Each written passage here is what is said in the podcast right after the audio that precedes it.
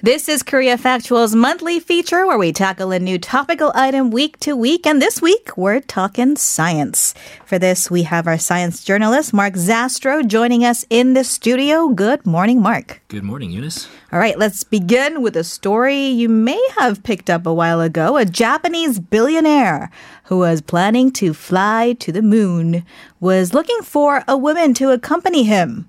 But last week, apparently, he says, Sorry, I'm off. That's right. It's a surprising turnaround for uh, Yusaku Maezawa. He's a 44 year old fashion retail mogul. And he made headlines uh, back in 2018 when he announced that he was going to be purchasing a ticket. Uh, a ride to the moon on a SpaceX rocket. Mm-hmm. So that trip is set for 2023, and it would make him the company's first paying tourist. Also, the first human to return to the moon since the U.S. Apollo missions. Hmm. And last month, he decided he didn't want to make this historic trip alone. And so he posted an ad online calling for applications for a woman to fly with him to the moon.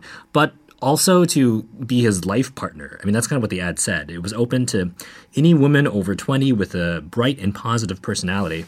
So originally. And who wants to go to the moon with him? right, exactly. Have to put up with that first. So originally in this call, he wrote, I'm 44 years old now, and as feelings of loneliness and emptiness slowly begin to surge upon me, there's one thing that I think about continuing to love one woman I want to find a life partner, and with that future partner of mine, I want to shout our love and world peace from outer space. So, Aww. Sounds so like romantic. a pretty. Yeah, exactly. Poetic. Very poetic. and so he was actually set to appear in a reality TV show uh, called Full Moon Lovers to document this. And reportedly, they'd already already received 27,000 applicants when last week he decided to cancel the show for personal reasons. Personal reasons that could mean many things and yes. many 27,000 broken hearts, I guess. Uh, did he not realize this might be a bad idea before? Good question. Um, so he does have a history of these sort of you know eccentric, flamboyant stunts. He's kind of known for for this in Japan.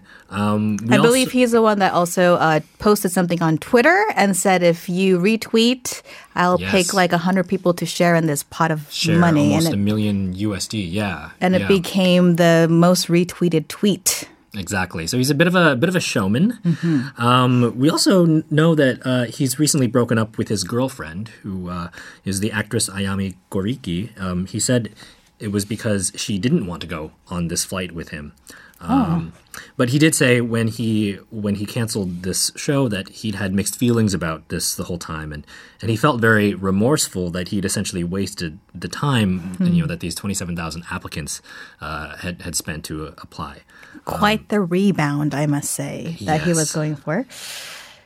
And we still don't know. You know, it's totally possible. Maybe he found someone else in, in the meantime. In to, that, to yeah, with. week span or so. All right. Well, just to be clear, how long would this uh, flight to the moon and back take? This is not like one of those science fiction movies where people are traveling on a spaceship for years and right. and may need some sort of companionship to not lose their mind. Exactly. right. This would like be a week tops. You know, mm. it's a, it's a it's a flight uh, to the moon. They're in this capsule and they go around the moon. They don't actually land on the moon, but they slingshot around it and then return to Earth. So, yeah, like a week. They're not spending years and years on this voyage. There is, you're right, there is this idea that, you know, if NASA or a space agency eventually sends people to Mars or missions that would last several years, maybe you would look at at sending couples because you have to form these you know, very productive, healthy working relationships in space and when you're isolated, you know, cut off from other humans and you're just spending time with these people, that can be very intense. And we know from psychological studies of researchers who, for example, spend winters in Antarctica, that you can take even these you know groups of highly trained professionals and they are going to devolve into factions and drama uh, you know several months in. So maybe you want people who are already in committed relationships. That's the logic behind it. But obviously obviously that's not where we are technologically Right. You would hope that you already have some sort of chemistry and history with with someone that you're going to be together with for a while. Well, certainly there's no need for a woman to be someone's love interest to set records as an astronaut. I'm, of course, talking about Christina Koch, the U.S. astronaut who just returned from almost one year in space. That's right. Christina Koch, she just landed back on Earth uh, this week, her capsule touching down on the plains of Kazakhstan, which caps off a 328 day stay on the International Space Station. So that is a new spaceflight duration record for any woman, and it's only 12 days short of the all time U.S. record, which was set by Scott Kelly about four years ago. Mm. And along the way, she also made history with her fellow astronaut and best friend, Jessica Meir. So in October of last year, they were the ones to carry out the first all female spacewalk, uh, working to repair a failed power control unit on the exterior of the space station. And since then, they, they went on two more uh, spacewalks together. Oh, what a great story. Well, it is surprising it's taken this long for something like that to happen. Women have been astronauts for decades, after all. Mm-hmm. Uh, but it's great to see her be this inspiration for many others to follow.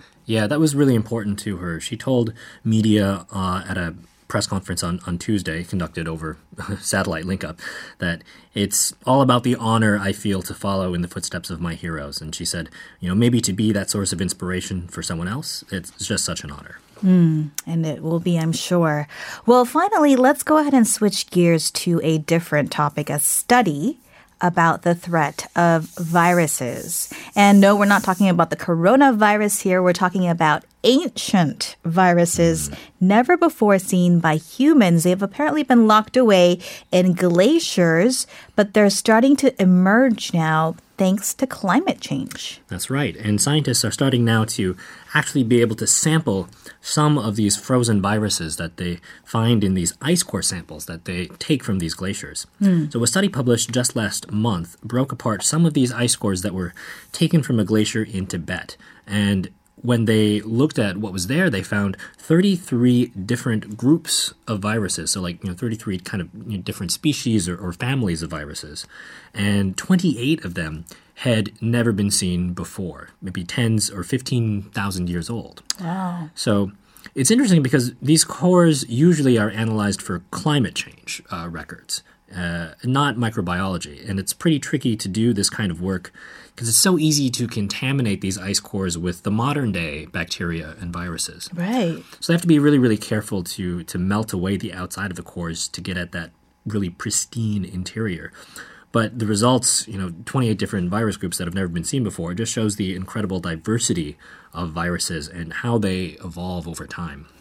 Right. It is really impressive that they were able to uh, get to these samples. But uh, what are, what are the takeaways from uh, the discovery, if there are any. Right. Well, so obviously, in terms of it, you know, being a threat to people, it's it's not as pressing an issue as the coronavirus, but it is something that uh, scientists are worried about as a long-term threat. That these viruses could emerge after tens of thousands of years. Uh, humans have never seen them before, and we have no immunity to mm. them. So that is kind of you know the worst case scenario that these would be released and start spreading. But uh, the good thing about these kinds of studies and getting this kind of data is that it can help us to understand how these viruses are adapting to a changing climate. Climate change may just by itself uh, affect the development of viruses in ways that we may not understand. So, having this kind of data can show us what kind of threats might emerge in a warming world. So, this may be a silly question, but how, I mean, what does it look like to have an ancient virus sample? Is it alive? Viruses are well. It's actually kind of a bit a bit of a debate about whether you would call viruses alive. They're these pieces of genetic material, and mm. they, hmm. they replicate, but you know they don't live and breathe um, the way that bacteria or other microorganisms do. So yeah, actually, kind of a kind of a gray area in what you consider to be life. It's a very kind of interesting philosophical question.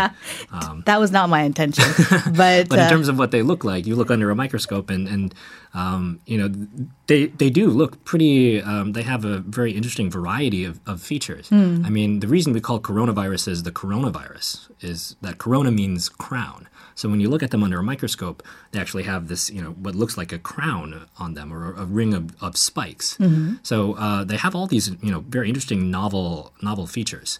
Um, so in a way, for some scientists, it's really exciting to get to see, you know, what these viruses look like. It's like going into a time machine, uh, finding out what they were like 15,000 years ago. Wow, indeed. All right. Well, thank you so much, Mark, for bringing us these stories. Um, kind of a break from the coronavirus uh, discussions we're having these days. My pleasure. Thanks for having me. And coming up in the next hour, we'll have a special discussion on the latest coronavirus outbreak and its geopolitical impact. We'll also look into gene editing technology and how it can disable viruses in plants. Do stay tuned. We'll be back with more shortly.